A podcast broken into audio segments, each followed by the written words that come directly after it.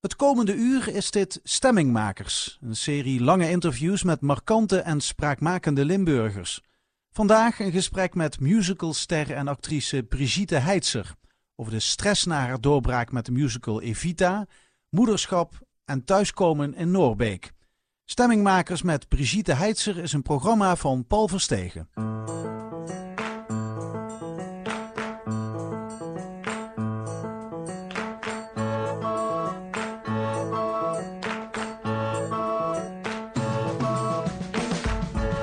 Onder de douche. Mm, en denk je, oh, dat komt wel, dat komt wel.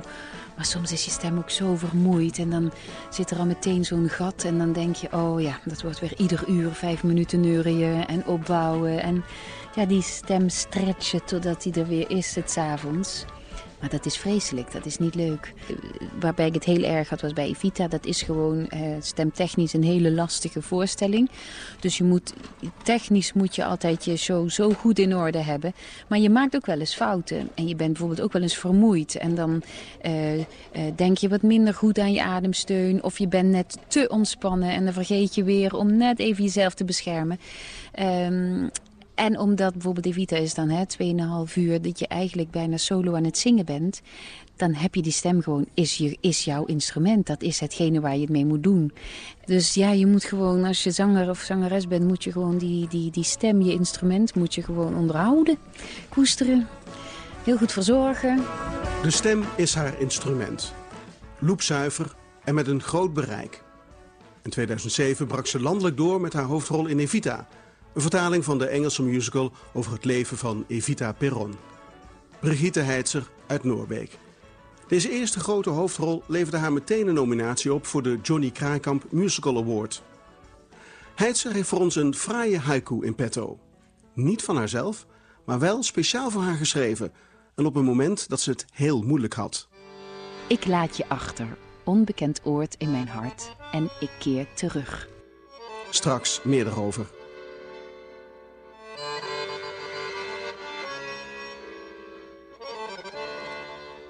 We spreken Brigitte Heitzer in het Belgische Gerardsbergen, vlakbij Gent. Een beetje verscholen tussen groen is daar de filmset van de Vlaamse tv-serie De Nachtwacht. De opnames voor het nieuwe seizoen, waarin Heitzer een hoofdrol heeft, zitten er die dag net op. Nou, want dit is, dan de, dit is dan de oude boerderij. En dan kom je door de poort. En het dorp waar het zich afspeelt heet Schemermeer. En zoals je ziet wordt het versierd. En uh, is daar de herberg van Helena, de rol die ik speel. Alle scènes worden hier opgenomen en ehm, een beetje terug in de tijd. Het is een soort tijd, we hebben wel een iPhone, maar we lopen... Het is een beetje een soort onbestemde tijd. Een beetje terug, maar toch ook met een soort moderne touch. En een beetje bohemian-achtig zo, dat. En uh, daarachter zijn de stallen van de werkende boerderij nog steeds. Dus hier lopen kippen en honden en er zijn paarden en schapen en varkens en poezen. Ja, het is gewoon een fantastische plek om te draaien, zoals je ziet. Het is een echte carréhoeve, hè? Ik weet niet hoe oud die is, maar volgens mij is die echt al... Ik denk toch zeker vanuit 1800, zoiets. Denk ik. Brigitte Heitzer voelt zich thuis op het platteland. Weliswaar in Heerlen geboren, groeide ze op op het boerenbedrijf van haar vader in Noorbeek. Mijn papa was toen nog melkveeboer. En uh, mijn moeder was toen nog thuis toen ik geboren werd. En ik heb dan een oudere zus, Yvette, die is 2,5 jaar ouder als ik. En uh, daarna is nog Querien, mijn broer, gekomen. Die is twee jaar jonger. En Imke, mijn zusje, die is vijf jaar jonger. Uh, zeven. Wacht, hoe oud is Imke? Ze is van 86. Ja, zeven jaar jonger. En... Nou ja, goed, we hadden natuurlijk gewoon een, een fantastische jeugd daarin. We hadden de, boerderij, de weilanden eromheen, de koeien, de kalfjes, de kippen, de varkens. De, de, vrijheid waar je als kind gewoon op dat moment natuurlijk helemaal niet beseft wat het waard is. Want het is gewoon wat het is. Maar achteraf denk je, jemig, wat een enorme rijkdom om zo te kunnen opgroeien. Met die ruimte en die vrijheid. Oma, dus de, de mama van papa, die woonde naast ons, opa en oma. En die hebben ook een heel groot uh, aandeel gehad in mijn jeugd. Gewoon als het, als, oma was er ook altijd. Oma hielp ook mee in de, hè, de. En uh, wij gingen ook bij oma soms lekker eten. En ja, oma, dat was echt zo'n ja, zo'n hele vertrouwde thuishaven ook. En opa natuurlijk ook, maar met oma nog net wat meer. Opa was een wat stillere man. En oma was heel erg, uh, heel erg familiair. En ja, we maakten samen muziek. Oma kon goed piano spelen. Oma zong op iedere, op iedere verjaardag leuke oude Duitse slagers en uh, hè, de piano. Heel fijne, warme, mooie, gezellige jeugd. Ik kan er niks anders van maken dan dat. Ja. En je zegt het is een heel mooi klimaat geweest om in vrijheid zo op te groeien. Ja. Ehm, probeer je dat op een of andere manier bij jouw kinderen ook neer te zetten? In een omgeving die helemaal niet die groene landen heeft die Noorbeek heeft. Ja, nou dat is wel een heel bewuste keuze geweest om bij het strand te gaan wonen, ja. Want, Want je woont in Scheveningen? Ik woon in Scheveningen, ja. En uh, mijn vriend is net zo een buitenmens als ik eigenlijk. Hè. Het is altijd van kom we gaan naar buiten, kom we gaan naar buiten. We moeten buiten spelen. Het maakt niet uit wat we doen als we maar naar buiten kunnen. Hè. En um, ik heb in Amsterdam gewoond en ik heb in Brussel gewoond. En ik dacht altijd, dat kan nooit. Dat ik, ik zou hier niet, mijn kind, ik zou niet weten waar ik dan naartoe moet met mijn kinderen. Maar eh, toen ik in Den Haag ging wonen, toen zag ik dat strand. En toen dacht ik, ja, als dit dan je achtertuin kan zijn, dan is het nog zo erg niet. Dan, uh, dan kan ik mijn kinderen gewoon de, de zee meegeven. En uh, ik vind de zee minstens net zo indrukwekkend en krachtig dan de mooie groene heuvels en de bossen. Dus dat is wel een heel bewuste keuze geweest. Ja. Maar je hebt in België gewoond, je hebt in Nederland op een aantal plaatsen gewoond... en nooit gedacht van, wat kan mij het verrekken, ik ga gewoon weer terug naar Noorbeek? Nee, dat niet. Nee, nee. Maar misschien ook omdat ik dat nooit heb hoeven denken. Want het is er toch. Daar wonen mijn ouders nog steeds. Ik ben daar heel veel nog. Eh, altijd zoveel mogelijk. Ik bedoel, uh, er zijn tijden dat ik iedere maand wel daar een aantal dagen door kan brengen. En dan, dan voelt het niet alsof ik daar ooit weg ben geweest. Maar stel nou voor dat je ouders er niet meer zijn. Vreselijke gedachte, maar dat gebeurt een keer. Ja. Dan is die basis die is er niet meer. Nee, daar zijn we ook wel eens mee bezig hoor. Vooral broer en zussen zo met elkaar. Dat we denken, jemig, stel je voor dit. We hebben niet meer die thuishaven. Zouden we het dan zelf nog kunnen creëren? Zouden we dan bijvoorbeeld hè, de boerderij of het huis... zouden we dan een soort familiehuis van maken. En zouden we dan hier en... Dus daar ben je wel mee bezig inderdaad. Dat je, kijk, papa en mama zijn nu de verbindende factor nog steeds. Daar komen we bij elkaar. We zoeken elkaar natuurlijk ook los daarvan op. Maar, en toch denk ik ook dat wij allemaal... We hebben allemaal een klik met dat zuiden. Mijn oudste zus Yvette die heeft uh, in is heel Duitsland een beetje zo uh, rondgereisd met haar man. Die dirigent is. Die zijn in IJsden gaan wonen, in Oes. Die wilde ook terug. dat was toch ook iets van ja, dicht bij je familie zijn en met opgroeiende kinderen. Gewoon, het is zo belangrijk om dat om je heen te hebben. Mijn jongste zusje ook, die, heeft ook, die droomt ook wel eens van... nou, misschien moet ik toch hier weg. En dan, nee, dat blijft toch trekken. Dat, dat zuiden is gewoon, dat zit bij iedereen erin. En mijn broer woont in Antwerpen, maar die is ook nog steeds in verbinding met het zuiden... met de vrienden die daar nog wonen en uh, nog heel graag thuis. Dus ja, ik denk toch dat het ons lukt om om dat als een soort verbinding te blijven zien, ook tussen ons.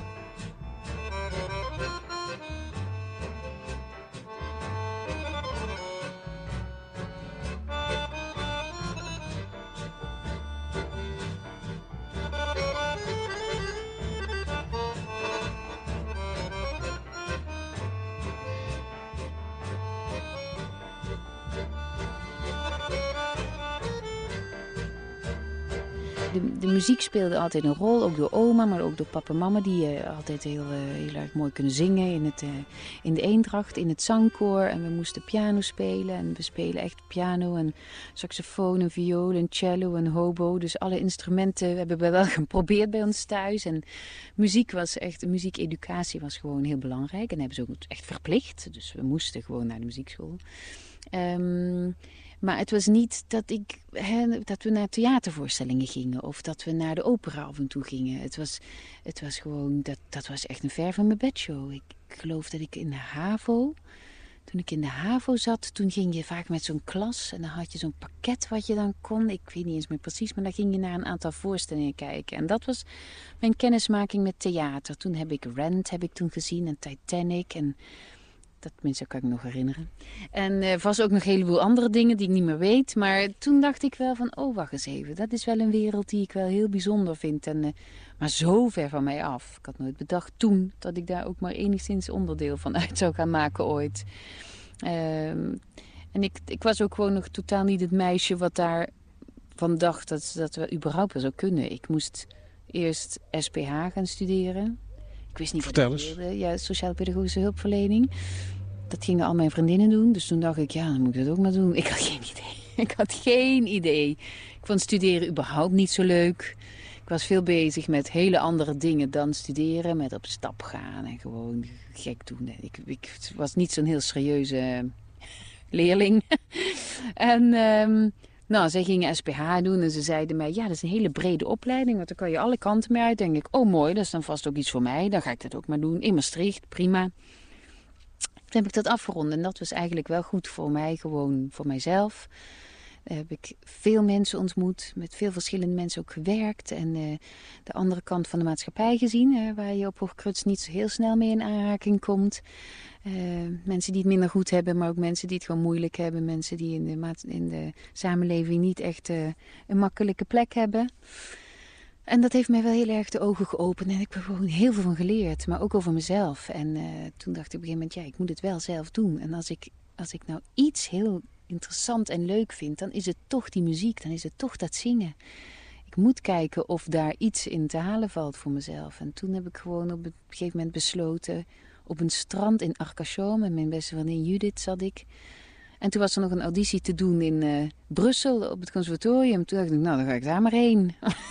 Dit was het allemaal heel, heel, niet echt heel erg goed bedacht van tevoren. Toen werd ik aangenomen. Een week later zat ik in Brussel op kamers. Dus dat liep allemaal heel, eh, ja. Maar vertel toch eens even hoe je vanuit die studie toch merkte, wat je zei net, eh, daar heb ik veel van geleerd, ook voor mezelf om, om te kiezen. Wat was dat dan?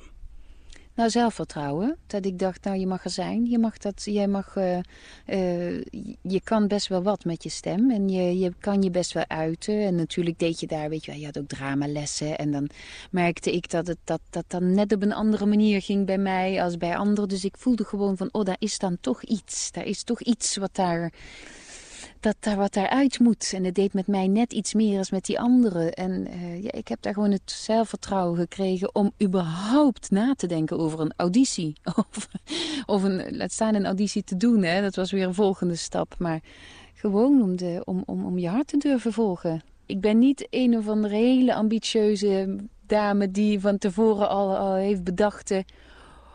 die weg wil ik bewandelen en dan moet ik dit of dit of dit bereiken. Dat, nee, dat past niet in mijn karakter. Nee, ik, eh, ik, eh, het komt op mijn pad met een reden. En dan voel ik dat ik het moet pakken. Maar ik moet zeggen, de, ik, vind het, ik vind het net prima dat het gegaan is zoals het gegaan is. Omdat ik ook heb gezien dat heel vaak kom je van zo'n opleiding af. Dan ben je 16, 17, ben je met de HAVO klaar. Gaan mensen naar zo'n conservatorium. En die klinken allemaal hetzelfde als ze zijn afgestudeerd.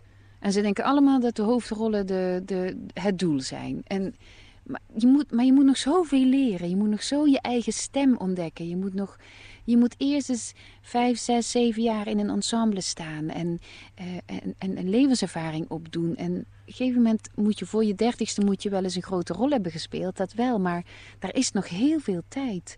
En ik de personen om mij heen die ik het interessantste vind, zijn net de personen die een enorme eigenheid hebben meegenomen. En uh, ik vind nu vaak in Nederland, denk ik, oh wat studeren er veel mensen af. Er studeren heel veel mensen af voor de WW hoor, in mijn vak.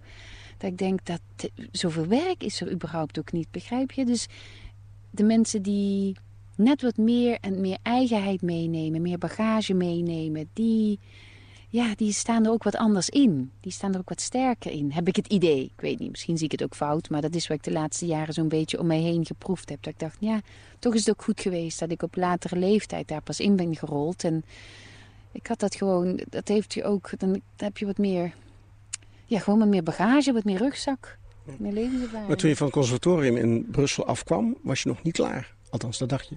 Nee, ik heb maar een jaar gezeten ook, hè. Want ik had, geen, ik had toch geen zin meer om te studeren. ik heb een jaar conservatorium gedaan daar. Uh, toen heb ik uh, Brigitte Odette ontmoet. En zij was, um, en is Nederlandse.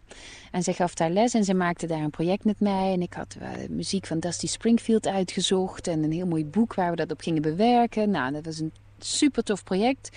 En toen voelde ik wel van, ja, dit wil ik, dit wil ik. Ik wil, dat, ik wil het net anders doen ik wil niet. Uh, uh, ik wil niet die, die opleiding weer helemaal afmaken. Ik moet, ik moet iets eigens maken. Ik moet gewoon mijn eigen weg vinden. En ehm, ik wil niet meer studeren, dat ook. Ik had geen zin meer om gewoon te studeren, nog vier jaar of nog drie jaar, wat was het dan.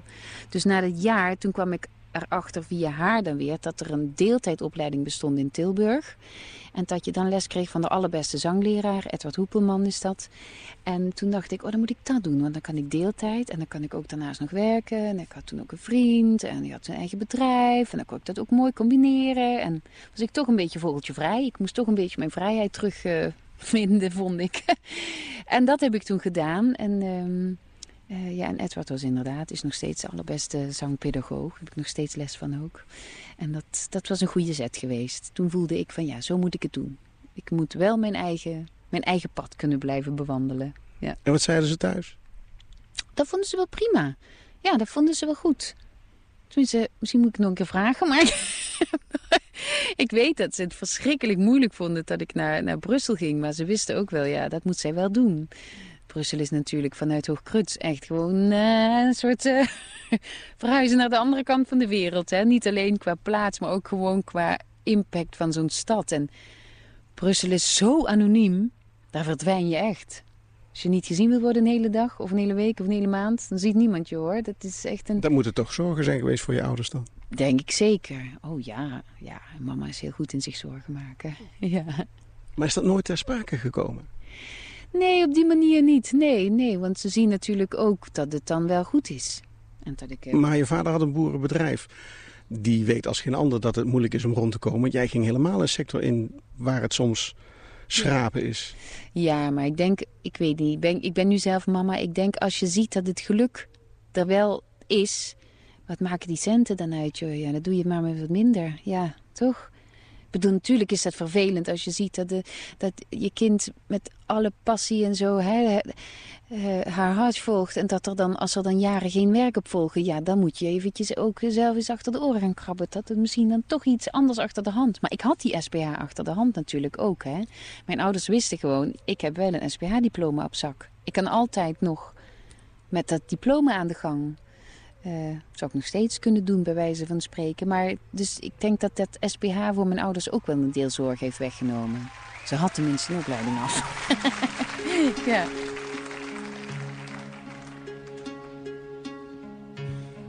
Ik vind het moeilijk. Vindt u het raar? Dat ik zo mijn gevoel met u deel. Altijd nog vraag om een plaats in uw hart. Maar heus, geloof me.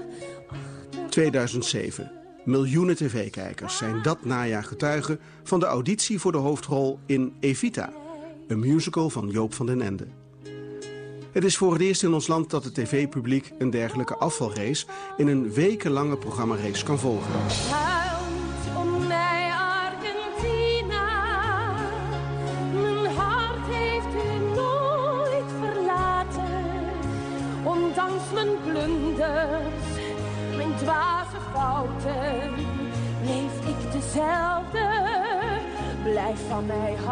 Hoewel Brigitte Heitzer met vlag en wimpel slaagt, ziet ze deelname aan het programma in eerste instantie helemaal niet zitten.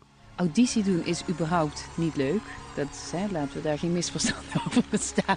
Ik kan soms zo zeggen, nou dat viel wel mee of het was best een leuke sfeer. Maar nee, het is echt niet leuk. Het is niet leuk om een van de zoveel te moeten zijn. Om je enorm goed thuis te voorbereiden en dan daar te zitten. En oh god, die, die is gewoon, de spanning is vreselijk. Achter die mensen achter die tafel, die kijken vriendelijk. Maar je bent ook de zoveelste, dus het is niet leuk.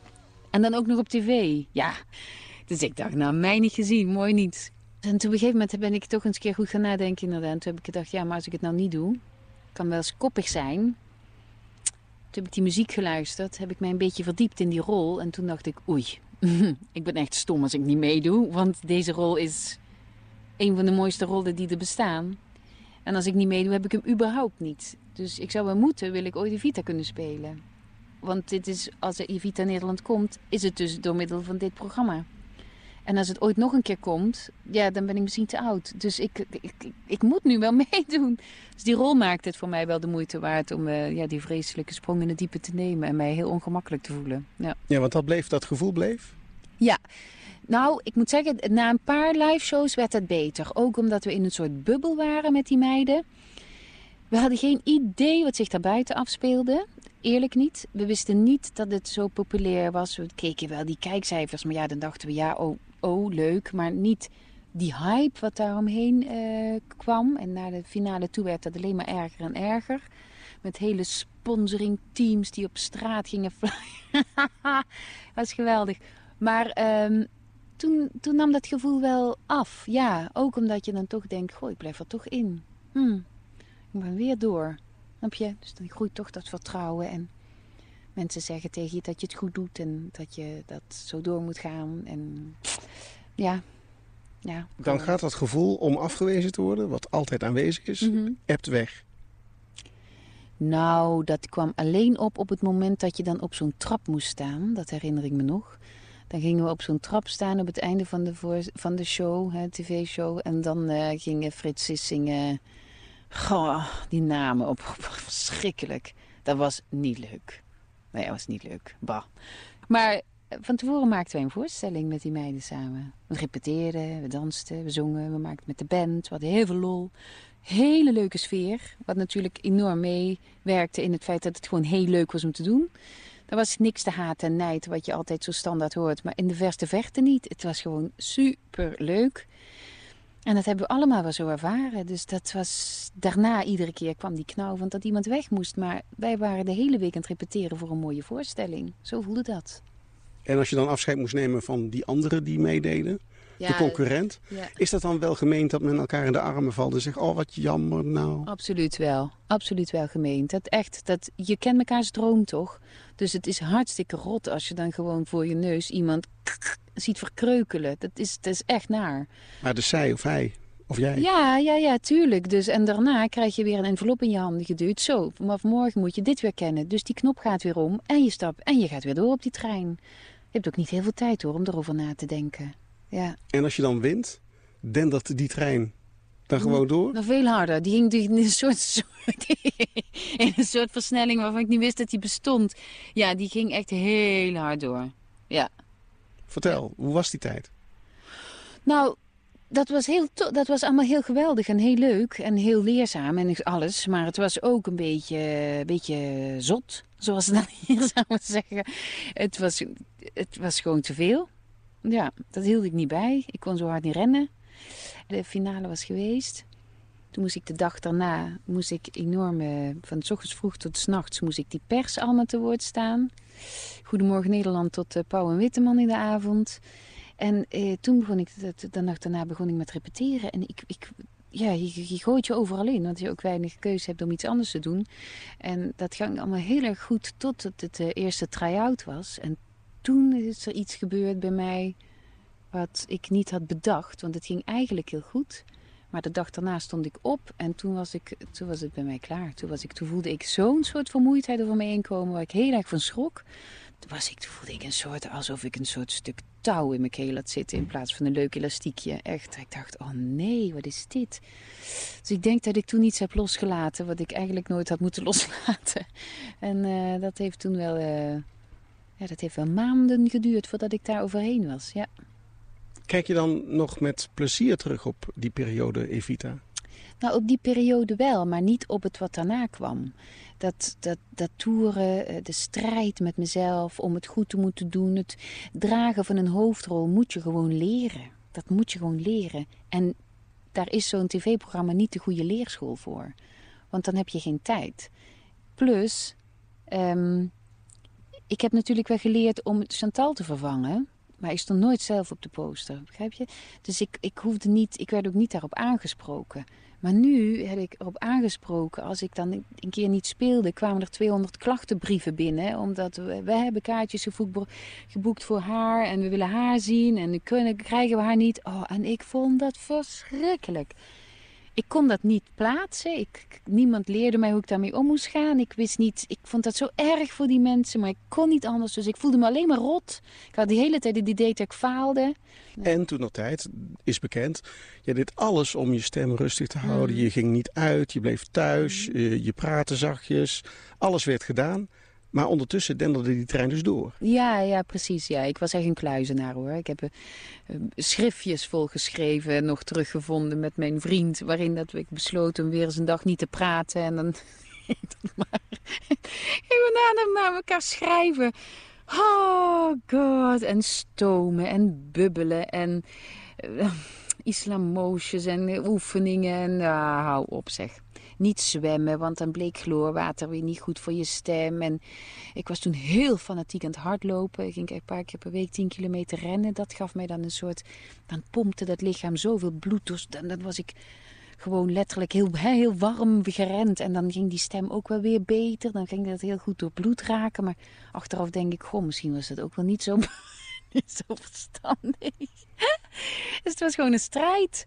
Was gewoon een strijd van hoe doe ik het goed? Ik doe het niet goed, want als ik niet speel, doe ik het niet goed voor die duizend mensen in die zaal. En dat kon ik niet, dat vond ik zo moeilijk. Ja, en dan belde mama weer, Wieke, ik wil je toch even een lijstje doorgeven van mensen die hebben gezegd wanneer ze komen kijken. En dan dacht ik, oh nee, oh ja, ja, zo ging dat. Want die familie die kwam dan en dan kwam het neefje van mijn nichtje, van de buurvrouw van de slager en dan, ach, ja, dus dan voelde ik weer die verplichting en dat uh, vond ik echt heel lastig. Ja. Er is ook een tijd geweest dat je die liedjes van Evita, Don't Cry For Me Argentina, al die andere gewoon niet kon horen. Nee, nee, die kon ik niet meer horen. Dacht ik echt, ga weg. Ik, ik, dat deed gewoon iets met me waar ik gewoon niet, uh, niet blij van werd. Dat een soort anti, gewoon, daar was ik nog niet klaar voor. Nee, dat moest nog niet, nog geen plezier in. Er is nooit een moment geweest dat je hebt gedacht, ik wil dit vak helemaal niet. Oh jawel, die zijn nog steeds. Tuurlijk. Maar het is toch altijd te leuk. Die zijn er vooral momenten dat het um, oneerlijk is. Of dat je denkt, te onzeker. Uh, dingen voor je neus worden weggekaapt. Dat je, je hele... Ik heb, een, ik heb een jaar gehad waarbij ik het hele jaar volgeboekt had staan... met vier hele leuke producties. En binnen een maand ging geen enkele productie door. En was mijn hele jaar leeg. Dan raak je wel even in paniek hoor.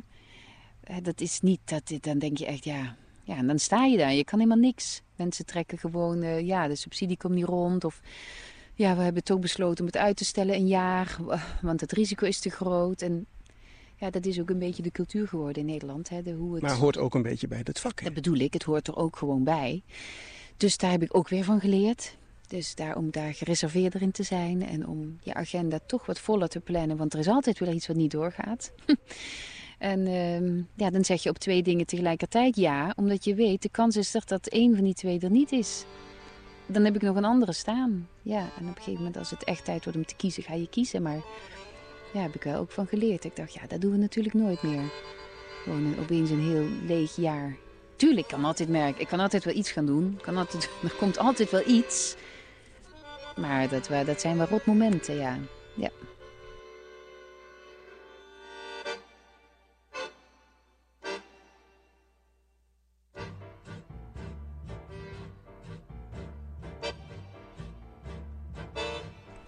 Dan heb je toch een, een behoorlijke zware periode met Evita achter de rug. En dan, ruim tien jaar later, besluit je gewoon... ik ga mijn tanden er nog eens een keer in zetten. Waarom? Ik was nog niet klaar. En ik, uh, ik, ik moest dit op een andere manier benaderen en afronden dan dat ik het toen heb moeten uh, loslaten. Ik voelde gewoon dat ik dacht van dit kan ook iets waanzinnig moois voor mij zijn en voor mij betekenen. Het idee, dit klinkt heel arrogant en dat weet ik ook, maar het idee dat iemand anders mijn rol zou spelen, nee, nee echt niet. Nee, dat vond ik, vond ik vreselijk. Ik dacht ik moet dat nog spelen, ik moet gewoon nog spelen. Maar wat kun jij nu aan deze rol toevoegen wat je toen niet hebt kunnen toevoegen aan de rol? Nou ja, tien jaar levenservaring om te beginnen. Meer rust in de zin van dat ik nu wel de teleurstelling van mensen niet meer zo enorm alles zo persoonlijk op mij neem. En denk dat ik dat kan veranderen, want dat kan ik niet. Want ik ben maar gewoon een mens en geen supermens. Snap je? Meer maar dat is dan jouw beleving? Ja, dat is mijn beleving. Dus ik ben gewoon gegroeid. Dat ligt niet aan die mensen, ligt aan mij. Maar als mensen nu naar Brigitte Heitzer gaan kijken als ze Evita gaat spelen... in die tweede keer dat jij die rol op je neemt... ja. wat krijgen ze te zien en te horen wat ze destijds niet hebben kunnen zien en horen? Ja. Ik hoop meer rust. Ik hoop meer, ja, meer rust en meer beheersing. Dan zeg ik, dat hoop ik voor mezelf, hè. Wat ik mee kan nemen nu. Ehm, en niet meer zo'n paniek. Dat. Niet meer, geen angst meer daarvoor. Maar gewoon meer rust en beheersing. Vanuit mezelf gezien. Dan ben ik echt weer blij.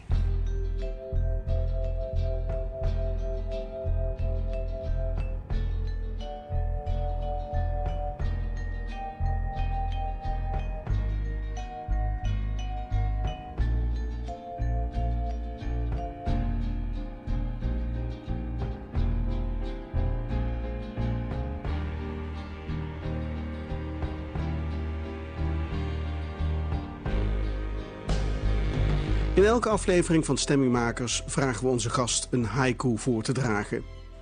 Het schrijven van deze drie-regelige Japanse dichtvorm is niet aan Brigitte Heitzer besteed. Ik, ha, mm, ik mag dat niet zeggen, ze lelijk woord, maar ik kan niet schrijven. Ik vind schrijven het meest moeilijke, verschrikkelijke wat er bestaat. Vraag mij niet om iets te schrijven, want dat, wat, dat- nee, dat kan, dat kan ik niet. Je kunt niet schrijven, maar toch. Nee, maar ik las dat je een haiku wilde en toen wist ik meteen, wist ik meteen welke haiku ik voor jou, eh, welke haiku ik voor jou wilde vertellen. Of hoe zeg je dat? Voordragen. En eh, die heb ik inderdaad niet geschreven, maar die is wel voor mij geschreven. Dus dat is toch wel persoonlijk, hè?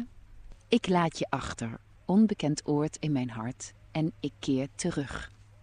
Waar gaat dit over? over mama zijn. En over eh, de eerste keer mijn dochter achter te moeten laten. Omdat ik moest gaan werken van mezelf. Daar gaat dit over. En die enorme struggle die ik voelde. Het voelde als een soort amputatie. Ik kon het niet, ik wilde het niet. Het voelde alleen maar fout om niet bij mijn kindje te zijn. Ja. Dat was voor mij echt, dat had ik nooit verwacht. Voordat ik eh, moeder werd, dat ik dat zo zou voelen. Maar Nee, ik was daar ziek van. Echt, doodziek. Want hoe was je aan het moederschap begonnen? Met welk idee? Feest. nee, nee, niet zo, nee. Eh, Gewoon, ik, heb, ik had geen idee. Ik had gewoon als een van de mooiste dingen wat je overkwam. Ik vond die zwangerschap was voor mij ook wel echt... eh, ja, ik vond, dat, ik vond dat gewoon geweldig. Al dat hele proces, dat, wat er gebeurt met je... Ik, 30 kilo aankomen vond ik geen probleem. Ik vond het, ik vond het echt allemaal gewoon wat er gebeurde met mij, met dat lijf, met dat kindje. Ja, wonderlijk mooi. Gewoon. Ik vond het prachtig. Ik voelde me goed. Natuurlijk was je moe, gewoon. Maar ik had geen eh, enorme maanden van misselijkheden of hetzelfde. Het ging gewoon helemaal goed. Die bevalling was geweldig thuis. Dat was gewoon ook allemaal goed. Maar ik voelde me daarna gewoon met handen en voeten gebonden aan dat mensje wat alleen maar mij nodig had. Dat. Ik kon, ik kon niet weg. Ik kon nog niet naar het toilet. Ik kon nog niet, ik kon niet geen meter van haar vandaan. Maar je had je voorgenomen, ik ga daarna weer werken, toch? Ja, zoals zoveel ouders zich dat voornemen. Want iedereen doet dat in Nederland. Hoe gek zijn we met z'n allen dat we denken dat we na vier maanden moeten gaan werken. Ja, is dus te belachelijk voor woorden nog steeds. Nee, drie maanden is het zelfs. Zouden we geen enkele moeder mogen aandoen, vind ik. Maar afijn, dat is wat anders. Dus ik dacht, dat is een soort normaal iets. Want als je nog niet mama bent geworden, weet je niet wat het is. Dus dan moet je dat maar doen. En ik moest dan na vier en een halve maand. Dus ik dacht, nou, dan heb ik... En ik, had dan, ik ging mijn allereerste toneelstuk spelen. Dial M for Murder met Peter Tuinman en eh, Janio de Groot. Nou, fantastisch leuke cast. Geweldige regisseur Brun Kuit. We repeteerden in Den Haag. Het kon niet beter. Het werd me heel makkelijk gemaakt eigenlijk. Alles vanuit- Den Haag. Ik had geen reistijd. Ging op de fiets naar de repetitie. Dus ik, ik voelde ook gewoon dat, dat, dat ik het wel moest doen. En dat dit er min of meer bij hoorde. Maar het was gewoon veel te vroeg. Ik, ik, ik kon dat kleine mupke... Ik kon dat niet. Ik kon het niet. Ja. En die worsteling heb je gedeeld toen met je zangpedagoog? Ja, ja, ik zat toen op zangles bij Ingrid Voermans. En eh, ehm, die heb ik dan met haar gedeeld. Ja, want zij hoort natuurlijk alles in een stem. En een stem vertelt zoveel. En hoe die klinkt en vibreert. En Vertel eens, Brigitte, wat is er aan de hand? dan komen de tranen.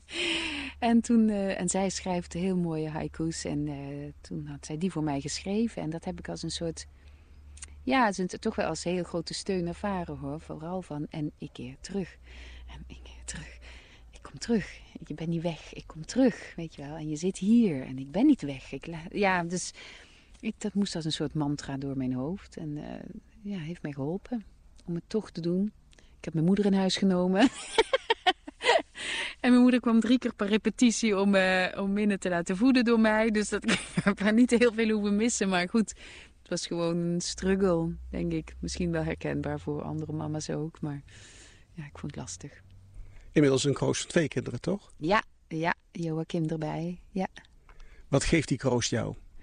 Ah, plezier, jongen. Ja, ik vind het echt... Ik, die kids, ah, die maken alles waard. Die zijn fantastisch, ja. Dat is zo. Met alles wat ze mee, met, mee, met alle ontwikkelingen waar je doorgaat. Eh, ik bedoel, zij zijn het leven aan zich gewoon wat je voor je ziet, waar je het allemaal voor doet. Zij zijn gewoon het allerbelangrijkste. En de, het is heel, ik vind het vooral heel mooi om het, uh, om het leven door hun ogen te mogen zien. Om met hun op reis te gaan en om dan...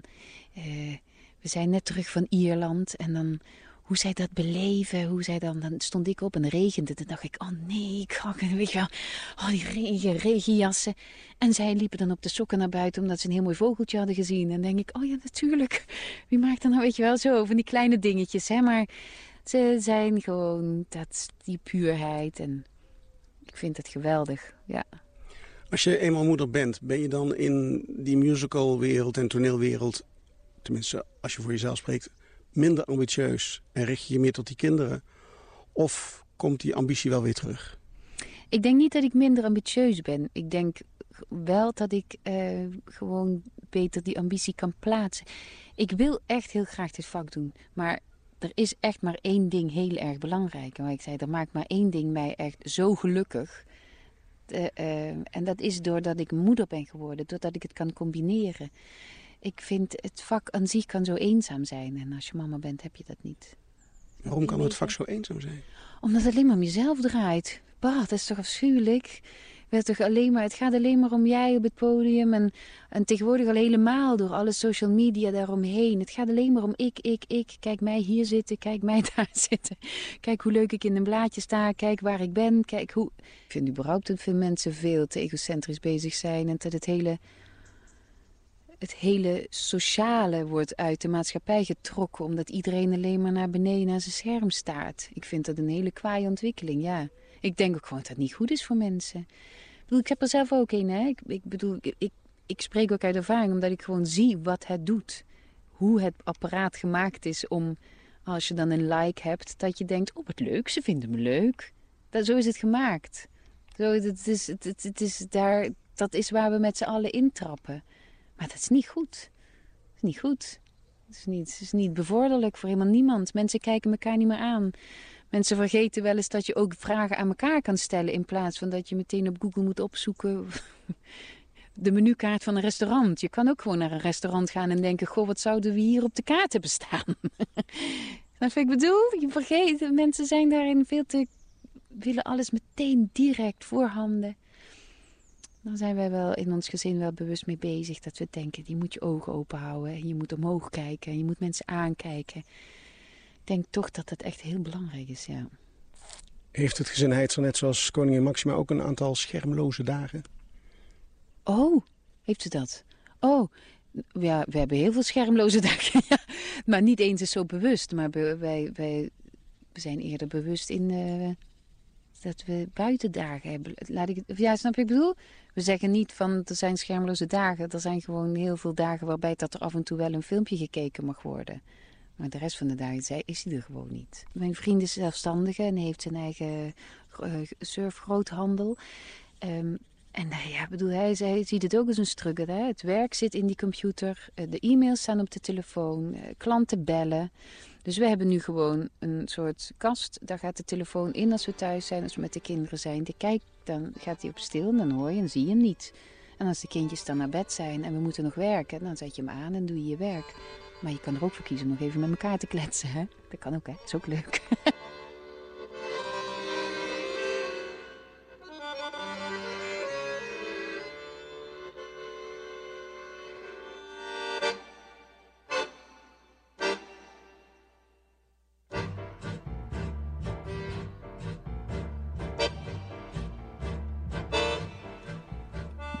Natuurlijk wil ik leren. Dat wil ik altijd. Ik zou het fantastisch vinden om nog eens in een film te mogen spelen. En omdat inderdaad die... Ik heb hier zoveel geleerd over cameratechniek, over, over hoe, je, hoe je dat moet doen. En ik weet zeker dat ik nog steeds hartstikke veel moet leren. en dat ik het echt allemaal nog veel beter zou kunnen worden. En uh, dat ik sommige scènes echt miserabel slecht speel. Maar gelukkig kan je het dan overnieuw doen hè, op camera. Maar, um, en het is een heel mooi medium, maar ik zou het missen als ik niet meer in het theater zou staan. Want het theater heeft echt iets magisch, wat ik op de set nog nooit zo echt gevoeld heb. Want dan komt er weer een vliegtuig over en dan moet je stoppen. Of dan uh, vliegt er net een, uh, loopt er net een hond door je scène en dan moet je weer je scène stoppen. Snap je wat ik bedoel? Dus theater heeft iets, doordat je zo in het moment bent en doordat je het zo ontstaat en die interactie met het publiek hebt, dat leeft heel erg. Daar leef je. En dat, op de set is dat gewoon minder. Dat is gewoon technisch en um, uh, ja, daarin moeilijker weet ik niet, maar wel moeilijker om, er die, om, om het beste van jezelf te geven. Het moet in de tijd, hè, dus moet, die scènes moeten er ook binnen een uur opstaan. Dat vind ik wel moeilijk aan het, uh, aan het draaien en aan in een serie spelen. Maar ik heb echt waanzinnig veel geleerd. En ik zou het heel graag nog heel veel meer willen doen. Het is net die combi van die dingen wat het heel leuk maakt. En dat toneelstuk op toneel, ja, dat is wel, dat is wel iets waar ik absoluut ook weer, ook wel zou willen uitdiepen hoor. Maar niet dat ik de ambitie heb dat ik denk, daar ga ik naartoe werken. Dit is op mijn pad gekomen, Talent Vermeulen kwam op mijn pad. Ik denk, dan komt dat ook wel weer, denk ik dan. Zo is het bij mij altijd. Dat het moet zich aandienen. Ja, of dan moet ik ergens lucht van hebben gekregen. Of dat moet dan via die regisseur, die dat doen dan ook. En dan komt dat op je pad. We zijn in Nederland natuurlijk ook zo... Um, we hebben zo'n goede acteurs kom ik eraan kijken. ik ben gewoon heel... Zo zie je dat? Ja, ja, zo zie ik dat dan echt. Ja, ik zou me echt, ik zou mijn mond niet open durven trekken als ik naast de grote namen de, van de toneelwereld zou staan. Nee. Maar ik denk ook niet dat zij een liedje naast mij durven zingen. Dus dat snap je, zo werkt het ook. Dus we hebben allebei ons, onze expertise in de dingen waar wij daarin goed in zijn. En ik denk gewoon wel dat we heel veel van elkaar daarin zouden kunnen leren. En, en dat is leuk als dat gebeurt. En over een jaar, waar staat Brigitte Heitzer dan? Ben ik vrij, denk ik. Maar wat is voor jou de stip aan de horizon? Wat zijn nog dingen die je, die je, wilt, die je wilt pakken, die je wilt meenemen? Nou, daar moet ik over nadenken hoor. Dat weet ik, dat, dat wordt mij vaak gevraagd. Welke doelen heb je nog? Welke ambities heb je nog? Welke rollen wil je nog? Allemaal dat soort... En dan ben ik altijd bleu. Omdat ik heb, wat ik zei, ik heb geen lijstje. Ik heb, ik heb niet nog rollen in mijn hoofd. Ik denk, die moet ik nog, want anders dan heb ik niet... Nee. Nee, ik heb geen... Ik heb geen rollen of geen producties of geen... Ik hoop echt dat ik dit vak, gewoon dit wat mij gelukkig maakt... dat ik dat gewoon nog heel lang mag doen. In welke vorm zich dat dan ook is. Of ik dan nou inderdaad hè, op toneel mag staan en eh, mooie liedjes mag zingen. Of dat ik nou in een grote musicalproductie mag staan. Of dat ik dat dan combineer met een leuke jeugdserie die in België speelt. De diversiteit van wat ik mag doen nu. Ik hoop dat ik dat gewoon nog heel lang kan volhouden. En dat dat naarmate mijn leeftijd natuurlijk ouder wordt, dat die rollen met mij meegroeien. Dat hoop ik.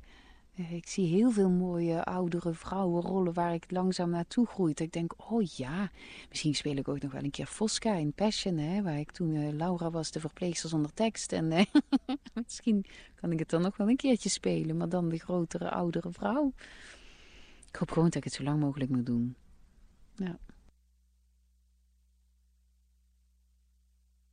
Dit was Stemmingmakers met musicalster en actrice Brigitte Heitzer. Samenstelling Paul Verstegen. Hiermee komt een einde aan de zomerserie Stemmingmakers. Vanaf volgende week op dit tijdstip het live interview- en discussieprogramma De Stemming.